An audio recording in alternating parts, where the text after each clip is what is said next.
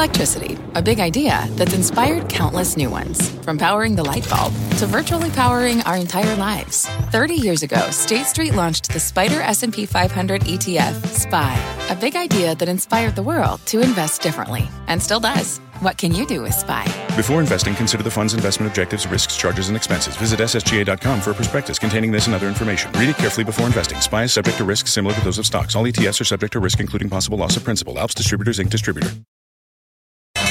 Well, stocks ending fractionally lower, but paring the worst of the losses in today's trading, even as Treasury yields edged a little bit lower themselves. That is the scorecard on Wall Street. The action, though, is just getting started. Welcome to Closing Bell Overtime. I'm Morgan Brennan. And Jon Fortt will join us in just a moment with highlights from his conversation with hedge fund founder Jeff Ubben from Inclusive Capital Partners. And also ahead this hour, Katie Stockton from Fairlead Strategies breaks down the key levels to watch in the S&P 500 following the latest bout of volatility and the parts of the market that are starting to look oversold. Plus, we'll get a read on consumer demand when Levi reports results. We'll bring you those numbers as soon as they cross.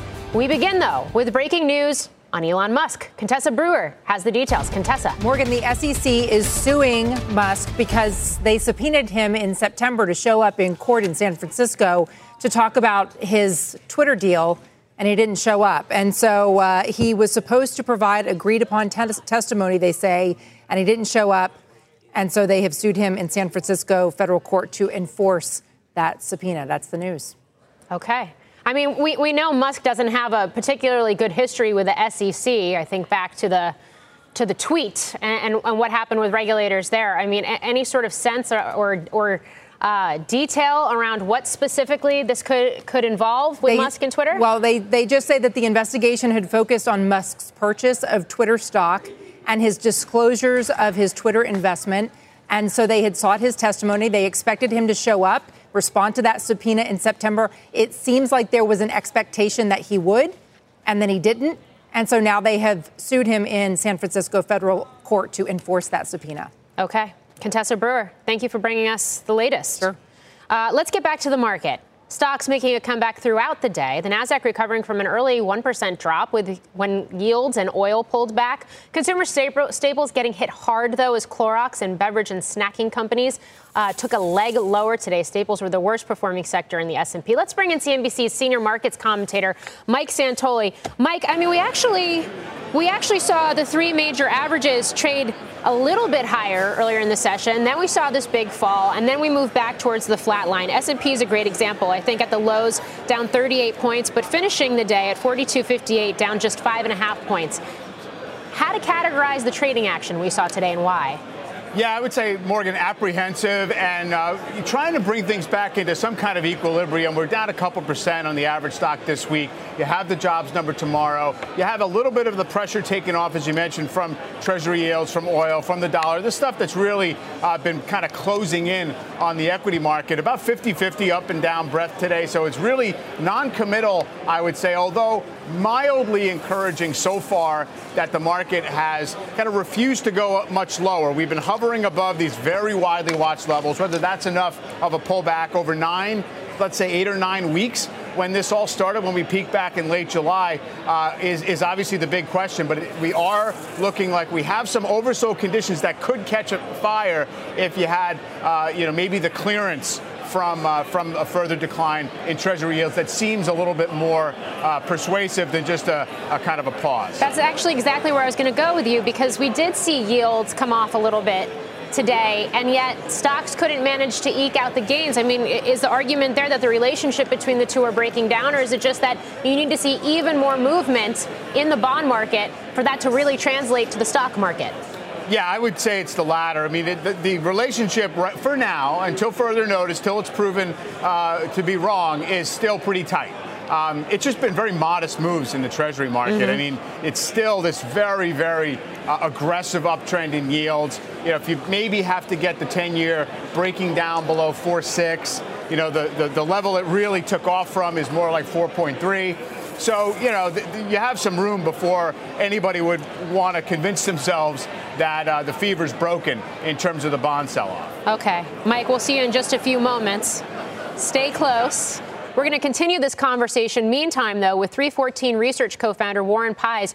Warren, it, it's great to have you on. I do more broadly want to get your thoughts on the market here and what Mike was just talking about, which is the fact that you do have an S&P that looks like, and parts of the market that look like they are in uh, deeply oversold territory. Are you expecting a rebound from here? What would you be watching for to know that it's actually truly taking root in a meaningful way?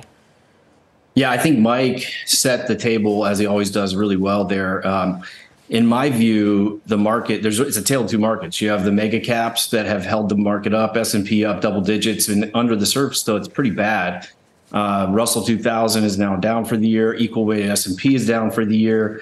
Uh, micro caps down a lot for the year. So there's a major divergence between the, these big cap tech stocks and big cap stocks in general and the rest of the market.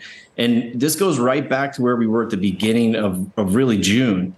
And that was when we saw this original divergence between big cap stocks and the rest of the market. And what you need to see for higher overall equity prices here, I think, is number one, obviously, these big cap stocks need to hold their levels, but the rest of the market has to participate. So we're looking for breadth. That's what we would call it, is we need to see breadth improve here if we're going to get a sustainable move higher in Q4. I, um, if it gun to my head, I would say I don't expect that because of what's happened in the rates market. I think the rates market on the long end moving up has really been damaging to the fundamental story for the rest of the market. So to me, it's hard. I'm hard pressed to see how we get significantly higher uh, equity prices without the rest. I'd say the bottom 490 stocks in this rate environment. So you need a, the perfect storm of rates coming down, the rest of the market per- participating. Okay. Uh, it doesn't look likely to me. Okay. I mean, the Russell 2000 was the one average that kind of eked out a little bit of a gain here today. Uh, just listening to what you're saying um, and knowing that you have shifted in terms of your investment calls just recently, what does that mean for the bond market? Do you like treasuries here?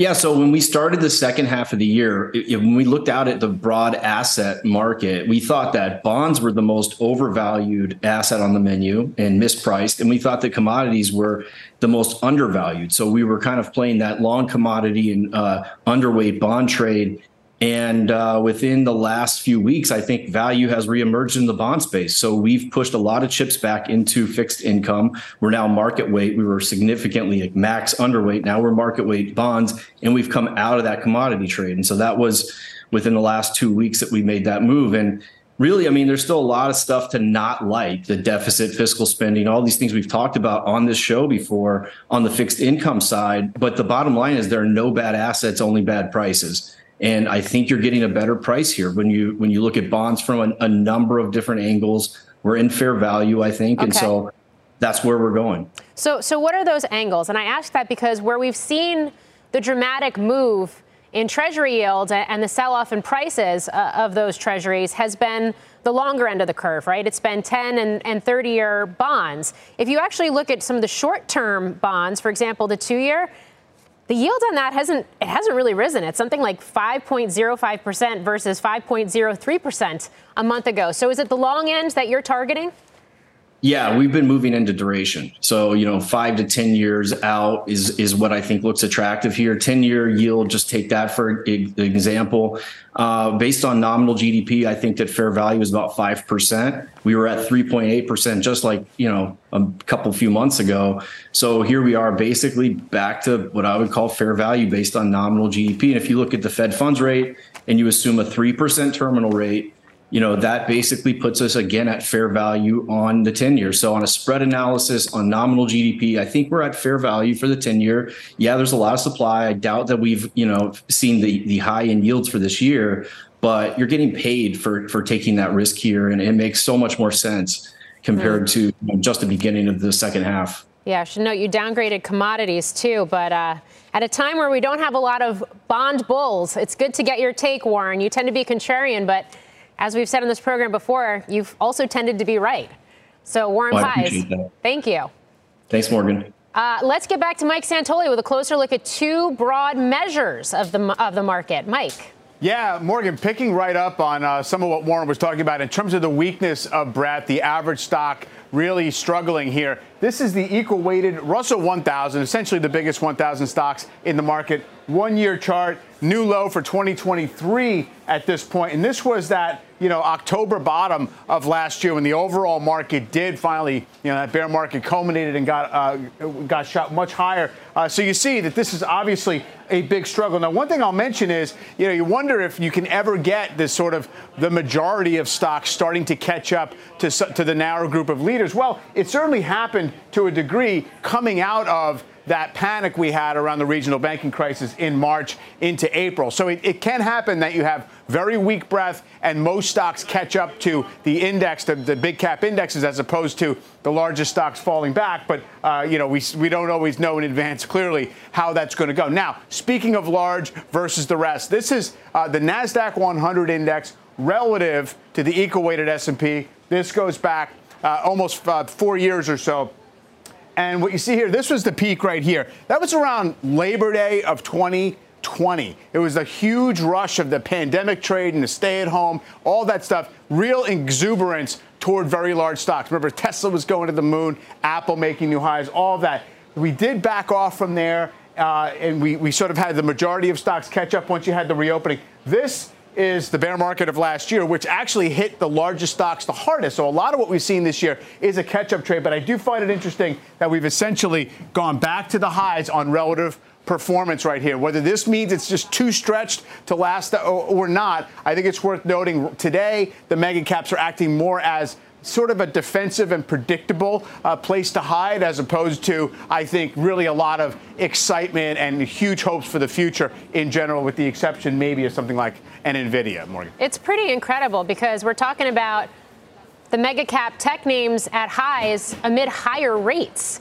And that has yeah. always been a, an inverse relationship to your point, the fact that they are behaving as almost the new defensive or safe haven uh, stocks in this yeah. environment, I mean, are, are, we entering a new era, a new world order? And I asked that on a day where staples got whacked and in a week sure. where utilities have been hit by double digit percentages. Well, my take on that has always been that yields matter a whole lot for expensive growth stocks like that make up the NASDAQ, but they are far from the key variable. Last year, they moved exactly as you would expect based on yields effects on valuation, but also earnings estimates were getting slashed. If you looked at uh, Alphabet's earnings estimates last year, they were coming down hard. This this year, yeah, we got the yield effect, whatever you think that does to their PE ratios, their valuations, but you also have earnings going up and you have better balance sheets, and it's an environment where the market wants something like that. So, you know, these relationships are not fixed and predictable over time.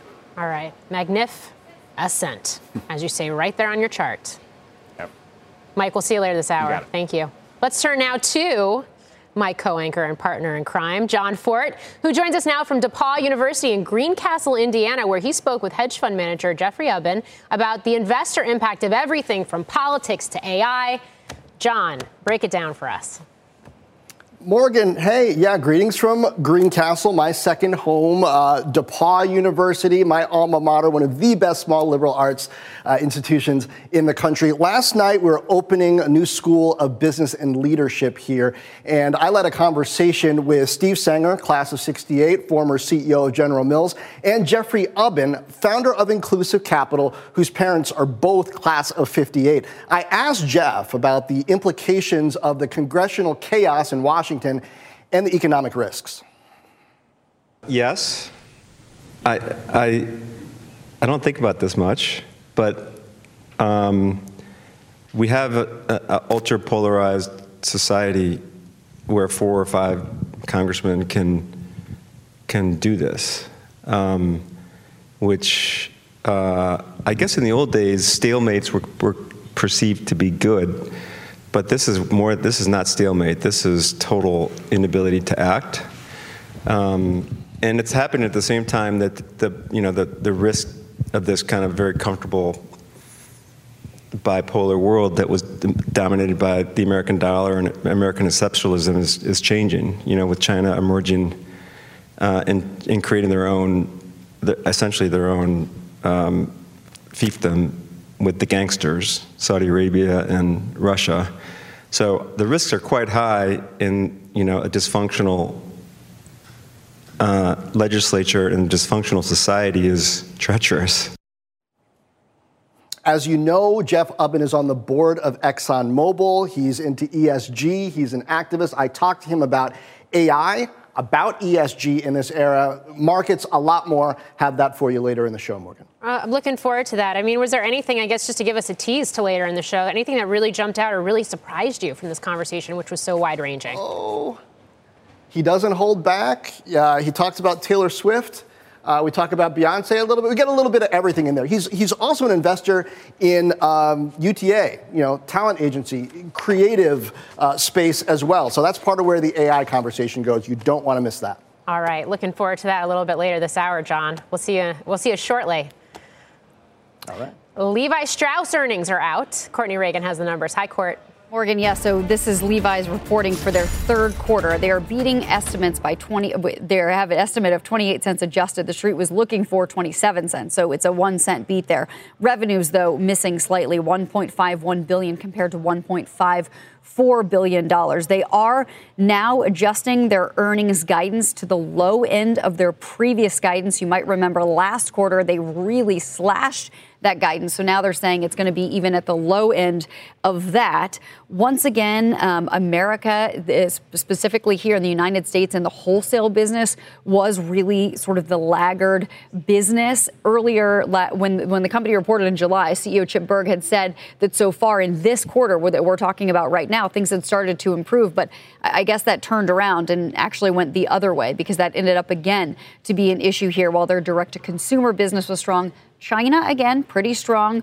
But again, their wholesale business, particularly their business also here in the United States, not as strong as it had previously been. And then the CFO is making some comments talking about how they have started to review their operating model and their cost structure. So, uh, could be hearing about some cost cuts here ahead potentially on their earnings call and then thereafter. You can see shares are falling by about 5% in the after hours. Back over to you, Morgan. Okay. Courtney Reagan, thank you for bringing us that. Don't miss Jim Cramer's exclusive interview with Levi CEO tonight at 6 p.m. on Mad Money. Up next, jumping into the gene pool. We're going to talk about Levi's results and the read through for the broader spending landscape when we're joined by Neuberger Berman's consumer expert, Kevin McCarthy. Overtime's back in two, Levi's down five.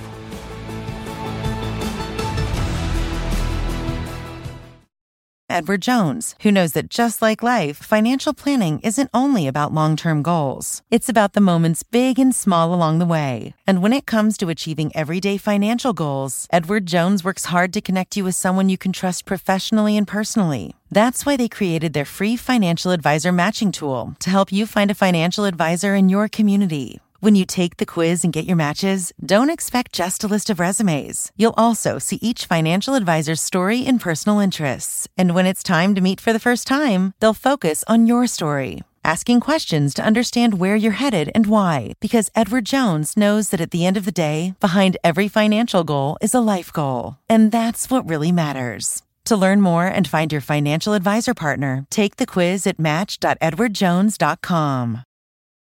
Support for this program is provided by Chevron. Demand for energy is projected to continue rising in the future. To help keep up, Chevron is increasing their U.S. oil and gas production, and they're innovating to help do it responsibly across their operations, including their Gulf of Mexico facilities, which are some of the world's lowest carbon intensity operations, helping supply energy that's affordable, reliable, and ever cleaner. That's energy in progress. Learn more at chevron.com slash meeting demand.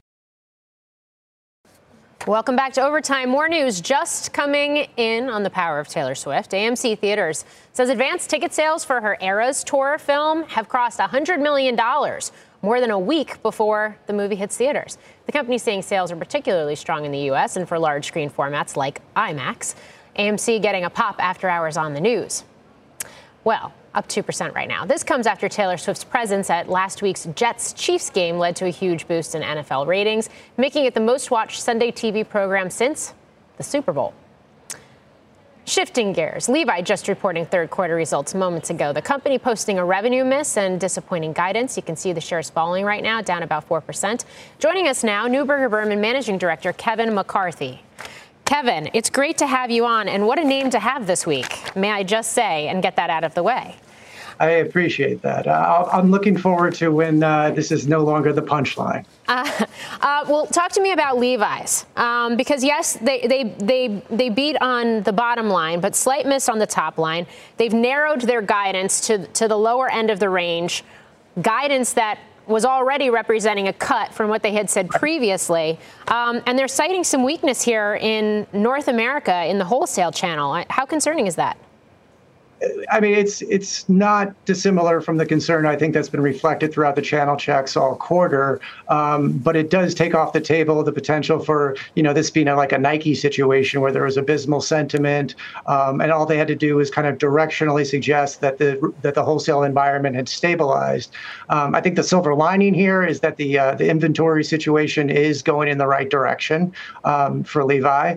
Um, you know, they've had five quarters, five consecutive quarters of a negative sales to uh, inventory spread. So now I think the number was up 6% or so after up 18 last quarter. So directionally getting to a more balanced perspective. Um, but I, you know, in general, this name, you know, you asked the question of whether or not the bottom line number matters. Not really.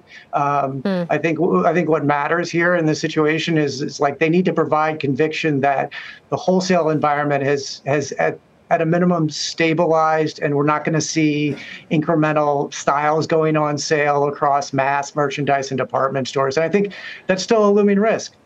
Okay. Um, the fact that you have comments from Chip Bergh, the CEO, basically saying that they're focused on the levers within their control and talking about the actions they took in the third quarter to begin to drive improvements. I mean, is that is that a signal to the market and to investors that you know there's more cost cutting potentially that's going to come at this company? Well, I think I think Chip definitely wants to set up set the, the groundwork for success for for Michelle as as he kind of transfers the leadership here. So um, I wouldn't be surprised if there is some element of you know a notion of you know cost cutting and trying to um, you know if there need to be needs to be further pruning that needs to be done to get to their mid teens kind of profit margin goals over the next several years. So um, that wouldn't surprise me. Um, you know, this is this is a brand with with some ambitions. There's not, you know, there's plenty of names out there in consumer land right now that have abysmal sentiment, um, but there's probably only a handful of very high quality names with legitimate self help, and I think Levi is probably in that camp.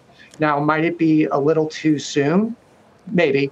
Yeah. So I think you probably have a little bit of time with this as the kind of the dust settles on, on the wholesale side. Mm. Um, but they're doing smart things, you know, like they're implementing the ERP system. That's going to allow them to have more flexibility um, across channels and making more real time decisions across pricing there. Okay. Um, so, you know, I, I think that they, they are taking the steps. But you know, the things that we're looking out for, um, you know, for long-term shareholders, you know, we want to know really more of the soft touch things, yeah. like are are the service levels improving? Um, are they continuing to grow momentum with their women's category, which that's obviously a very important one. And then what everybody's focused on is, you know, is there any any sign of stabilization with their under $100,000 consumer across okay. the uh, mass merchant yeah. and uh, department stores. Okay, so quickly, let's talk a little bit about that and broaden this out because you don't just yeah. cover uh, apparel makers and retailers, you also cover consumer facing companies that are involved in services and, and, experiences as well.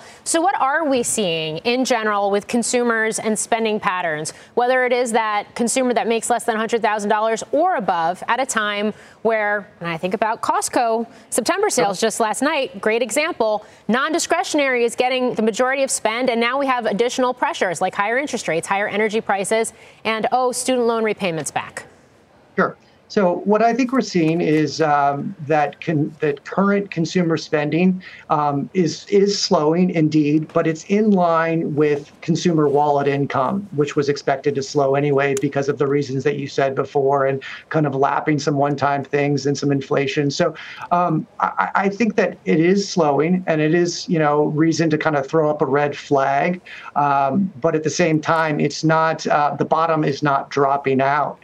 Um, we're seeing, you know, slowing across all demographic cohorts, more acute at the low end for sure, and that has continued. And you're seeing challenges with, as you're as you're very close to zero. You know, you're you have situations where it's, um, you know, it, it, can go one way or the other. Um, so um, generally a slowing, but not, you know, I, I said red flag earlier, but we're not really seeing, you know uh, step function down here. Um, there probably can be made some distinctions between services and goods right now. Mm-hmm. Um, you're you're starting to see a little bit of the services side roll off, especially on the leisure side. I look at lodging names, lodging names, especially the weekend travel and okay. the leisure the leisure category starting to roll off a little bit. Um, but in general, it's not um, it's not you know, it's okay. not a step function down. It's a slowing, I would say, Morgan. Kevin McCarthy of Neuberger Berman, yep. thanks for joining us. Thanks, Brad. When we come back, Fairlead's Katie Stockton tells you the technical levels on the S&P 500 that you need to watch after the, this week's ramp up in volatility and the sectors to potentially buy on the dip.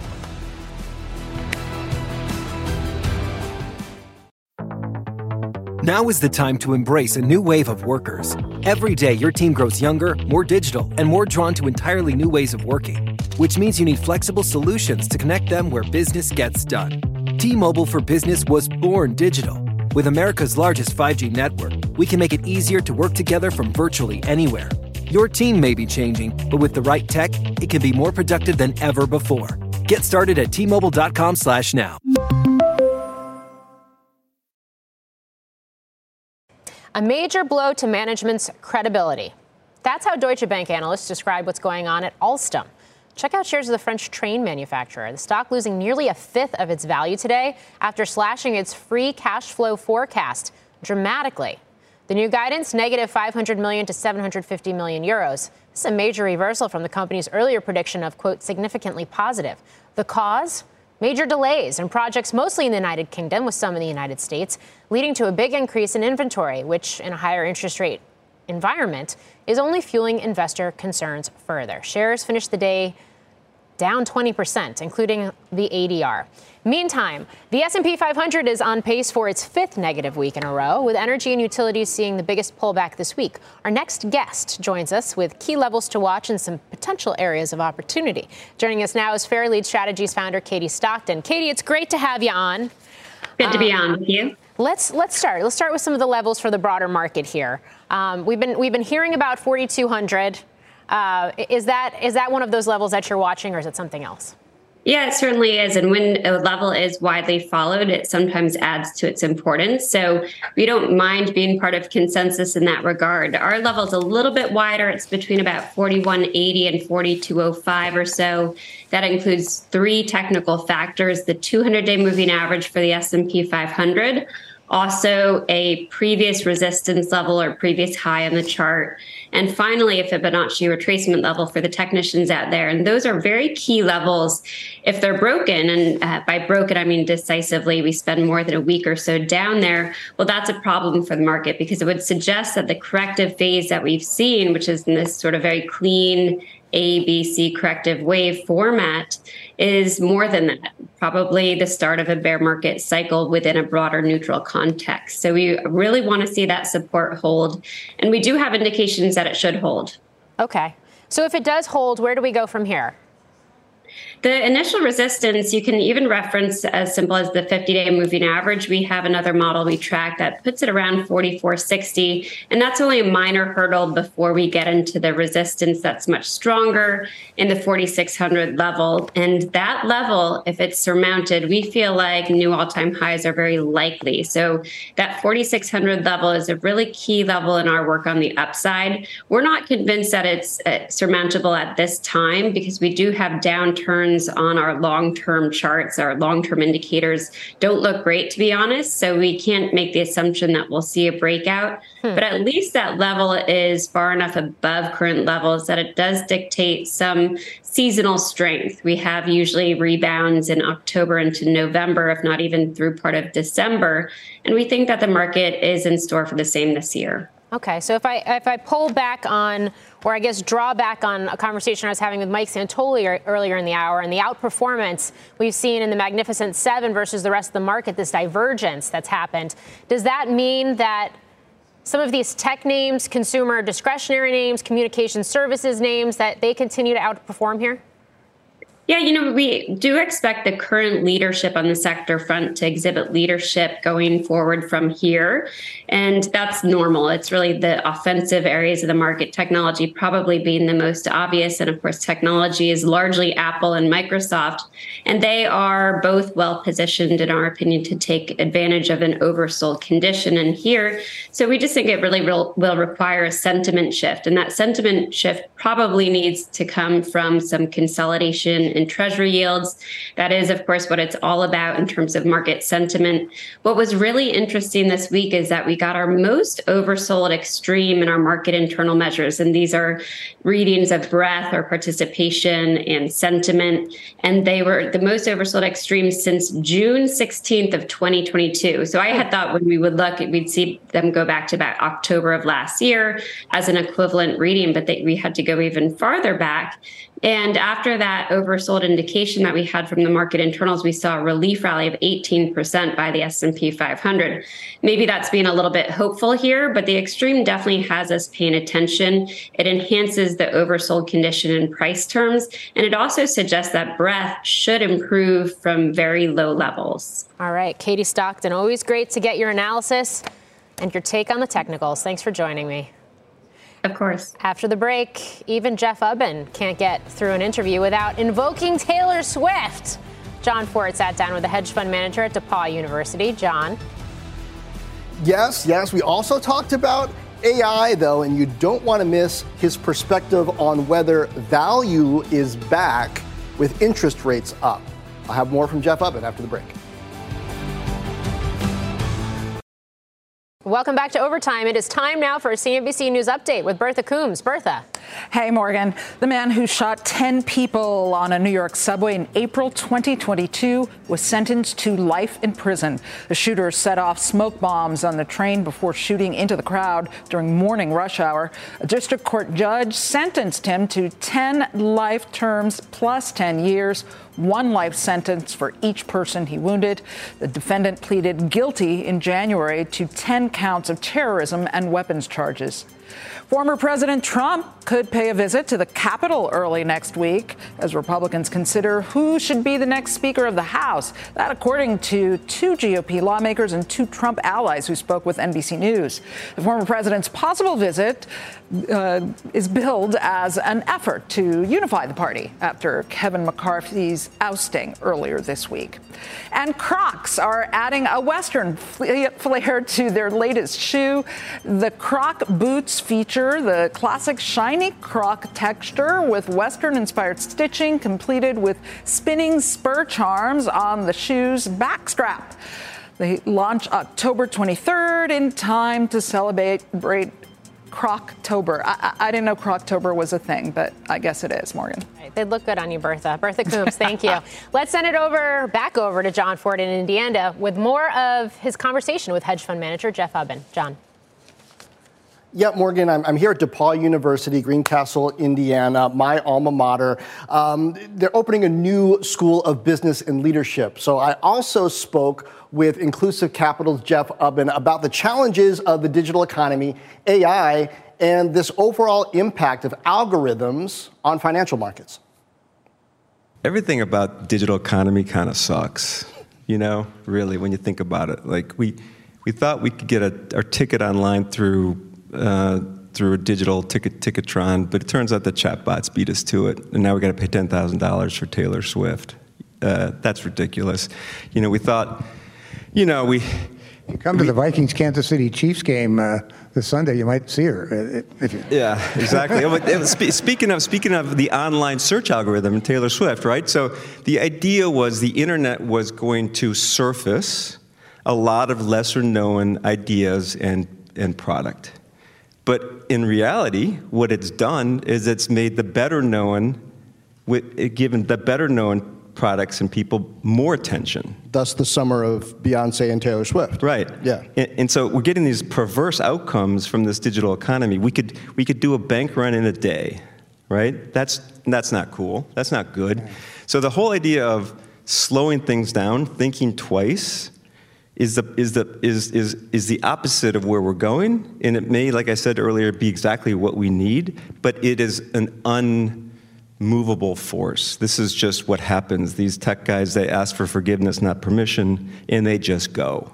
And AI is going to rob. It's, a, it's fake to begin with, and it's going to rob us of creativity. What do you mean it's fake? It's, well, it's all, it's all input. It's borrowed input. Right. It's borrowed input, no matter what you say. And so it, as, as it gets built over the years on borrowed input, you're going to have less and less of the regenerative force from the, from the outside the system beauty of, of content creators. You're going to have less of that. So Simon Rich came to talk to UTA last week. He was a, he was a writer, he was the seventh writer hired at 25 years old at SNL. And then he went on to do two uh, Pixar movies. Uh, he's 37 years old. He wrote a book called I Am AI. Um, his buddy, I guess, is, is at Open, OpenAI, Dan somebody. Um, so he's kind of right there watching what's really happening behind the scenes, which is DaVinci version 3.0 is way smarter than what we're getting here at ChatGPT because it's just ChatGPT's dumbed down. They want to they want to show it to us slowly. Okay. And they're going to launch the the, the the you know DaVinci 5.0 in January 2025. That's the that's the Armageddon right there. That's the apocalypse. Um, but you're not apocalyptic about to, climate, but maybe I AI. am on this one. I am on this one. Okay, and it's not because it's going to kill us or anything like that. But but uh, what um, but what Simon says is that that that he would never be hired as the seventh writer in SNL. That's going to be outsourced to AI. So the the, the existing showrunners, Shonda Rhimes or whatever, they're going to be great for the next ten years because they're going to be super productive. But where's the content going to be after that? So you have this. So to me, AI is the. You know, we, we keep moving to shorter and shorter term time horizons. The stock market, when I got involved, was the holding period was seven years, then it was five years, and then commissions became free, which is again speed, uh, efficiency, um, fast as possible. Talking about Robinhood here. And yeah, and so and, and once once once trading is free, the computers take over. They just do. It's data sets. It's computers you know, trying to read something ahead of the next computer. That's they they have put me out of business, and their time horizon for the average stock is three months. Seven years to three months in my lifetime. Is that is that a, is that a discounting mechanism, or is it just a voting machine, a voting system? You know, so we have the digital economy is fraught with risk. We just don't see it. And, and to, to, to, celebrate AI, it's going to it's going to gut, it's going to hollow out the, create, the creative industry, but, but it's going to be super productive for the next few years. Mm. And that's what we're celebrating the super productivity of this thing that's robbing us of our creativity over the next three years. And we love it. Some of us here might argue that's why we need the liberal arts, because there's more to life than math and algorithms and software. But we'll see where this leads us, Morgan. It, it just it's an interesting viewpoint, and it sort of goes right back into this debate about whether AI is going to be a net positive or net negative for the economy, and I guess for society writ large. It, it, does. It is an argument for that. And that's, I guess, in part what the School of Business and Leadership here is going to try to prepare students for. Undergraduate School of Business and Leadership, by the way. Again, this is a small liberal arts college. But, you know, you think Jeff Ubben is a force. His mom, Sharon, uh, was there with us tonight as well. She is a force. Steve Sanger, again, former CEO at General Mills, has donated generously to DePauw to help stand up this school, and particularly the leadership part of this. So lots of people across industry with business background thinking about not just AI, but how this digital economy is affecting the way that we live and work and the U.S. position on the global stage. All right. Great stuff, Jon, as always. Small school, big formidable roster of graduates, including our own Jon Fortt. We'll see you back here soon. see you soon. Up next, Mike Santoli looks at whether sinking sentiment on Wall Street could be a signaling a buying opportunity. Stay with us. Welcome back to Overtime. There are plenty of signs of negative positioning in stocks. The weekly exposure index from the National Association of Active Investment Managers is near its 2023 lows. Mike Santoli is back to break down those results and more. Mike. Yeah, Morgan, during a market correction, it's what you really want to track is has positioning become very defensive, therefore it changes the risk reward perhaps in favor of the bulls eventually. And you see this, these are very tactical investment managers. They're not just buy and hold, they're kind of performance chasers or momentum uh, players. They can go over 100 in equity exposure because they use leverage. And here you see right down near the August lows. Now keep in mind, the August lows only got us about a two-week rebound uh, from a 5% pullback in the S&P, and then we went to uh, rolled over again. So it doesn't mean there's any magic to it, but we're really not up uh, that much from where we were at the bottom of the market in October of last year. So things starting to fall into place. I would point out hedge funds as well, uh, according to Goldman Sachs, down in the second percentile in terms of their long and short exposures right now. So uh, the evidence is piling up. Okay, if the evidence is piling up, how spring loaded then are we for the jobs report and for that to maybe, if it were to show a softening in labor and, and, and, a continued softening in wage growth, I mean, would that be enough of an impetus, given how much negativity is out there,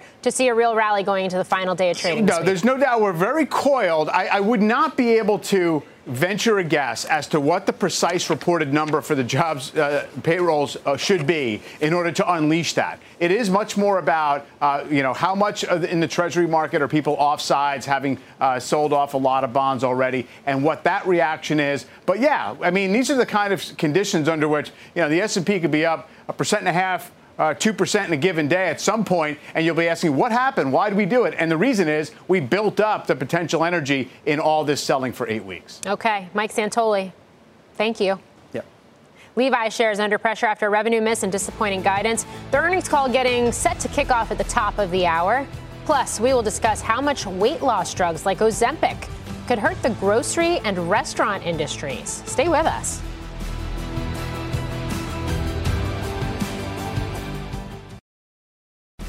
Welcome back. Walmart warning consumers are buying less food because of weight loss drugs like Ozempic.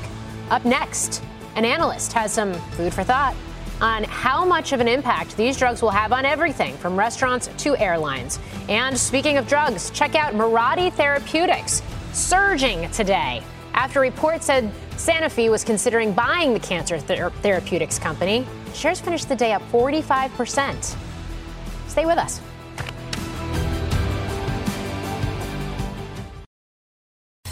Welcome back to Overtime. Walmart is the latest company to note the impact of weight loss drugs on its business, saying they're making people buy less food. Walmart US CEO saying in an interview, quote, we definitely do see a slight change compared to the total population. We do see a slight pullback in, over, in the overall basket. Just less units, slightly less calories. Wall Street firms like Jefferies, Bernstein, Morgan Stanley publishing research on the impact across industries, saying the drugs could negatively impact restaurants and some food and beverage producers. Mizuho even downgrading restaurant management software company Toast. And who would benefit? How about airlines? Jefferies noting United would save $80 million a year on fuel expenses if the average passenger loses 10 pounds. Though keep in mind that's still a drop in the bucket on fuel costs for an airline like that. But does the math actually add up? Are enough people really taking these drugs to make a meaningful dent in so many industries? Let's bring in Michael uh, Nedelcovych, TD Cowen, Vice President of Equity Research. Uh, it's great to have you on, and I'm going to start with that question. Are enough people on these drugs for this to actually meaningfully start to impact companies like Walmart. Thanks, Morgan. Thanks for having me. Thanks for the question. Uh, stepping back just for a minute, the GLP 1 class of weight loss drugs is poised to really transform the treatment of obesity, and Novo Nordisk is at the tip of the spear of that effort, followed closely, of course, by Eli Lilly. Um, late last year, we at TD Cowen estimated that the global obesity drug market could reach about $50 billion uh, by 2030 with Novo and Lilly roughly splitting the share of that market. Um, but it's important to note that in that estimate, if you look just at the US, that contemplates about 3 million or so people uh, on a weight loss drug in 2030, which represents about 1% or so of the adult population in that year. So while we are very optimistic for the commercial prospects of this drug market, it's probably premature to suggest that uptake of this drug class will reach kind of epidemiologic proportions such that we start to see its effects on other sectors, um, at least in this decade. It's okay. important to note that, of course, there's another decade to come, we hope at least. And in that decade, some of the important drugs will probably go generic, and that could boost uptake. It's also important to note that there's a significant amount of uncertainty in forecasting a drug uh, class like this with such a large addressable market. I mean, I keep hearing that this is expected to be these are expected to be some of the biggest drugs of all time. Why is it premature? Is it because of health insurance constraints and cost constraints? Is it because of supply constraints, which is something we've talked about with a number of folks, including the CEO of Weight Watchers back in August? Is it something else? Well, uh, it could be one of the biggest drug classes of all time, um, but in an addressable marketplace that represents roughly half the population of the United States or more, um, you can it, both things can be true. It can be an enormous uh, drug market in terms of sales, and also only uh, reach a level of penetration that um, is relatively modest when you think about how many millions of people have obesity and overweight. Okay. So, so do you buy Novo Nordisk? Do you buy Lilly? And what does it mean for some of the other drug makers, like maybe a Pfizer, that's potentially waiting in the wings? We are recommending both Novo Nordisk and Lilly. I should say that my colleague Steve Scala covers Lilly. Um, Pfizer, I think, uh, obviously has an attempt to enter this market, but it's probably too early to tell. Um, and as I say, we're optimistic on the commercial prospects for the obesity drug market, and we think that it will drive Novo and Lilly in the near and midterm, and their long-term outlook looks positive as well. Okay, so does that mean that this, especially when you look at GLP 1s, that this is really sort of the key area of growth across the drug industry, or, or is there something else that you actually like better here? Uh, GLP 1s are very likely to become one of, if not the largest class of drugs in history over the course of time. Um, and that share of revenue will come both from diabetes and obesity. But certainly the growth driver here is obesity because obesity is really a marketplace in its infancy with significant potential that's been untapped historically. And Novo seems poised to tap it along with uh, some competitors, of course, Lilly being primary among them. Okay, one last question for you, and that is how sticky is this drug usage? Uh, and I ask that when you do have a Weight Watchers, or there's certain startups out there like Calibrate that are focused on trying to create off ramps for the people that go on these drugs once they've realized results. Can that actually happen? Average treatment duration on a drug like Wegovy is a key question. It's unanswered at this point. We're going to get data from an important and very large trial called SELECT. It's a phase three trial that was over 17,000 participants. Mm-hmm. We'll get those data at AHA in November. That was a five year ish trial. So that'll probably be the first and best look at what an average treatment duration might look like. Our KOLs, some of which we okay. hosted this week at TD Cowen's Therapeutics Conference, think it'll be between 12 and 24 months. Okay, so we'll look to November. Michael, thanks for joining us. Thanks uh, for having me. Tomorrow, jobs report, but also Manheim Used Car Index credit. That's going to do it for us here at Overtime. Fast Money begins right now. BP added more than $70 billion to the U.S. economy in 2022. Investments like acquiring America's largest biogas producer, Archaea Energy, and starting up new infrastructure in the Gulf of Mexico. It's and, not or. See what doing both means for energy nationwide at bp.com slash investing in America.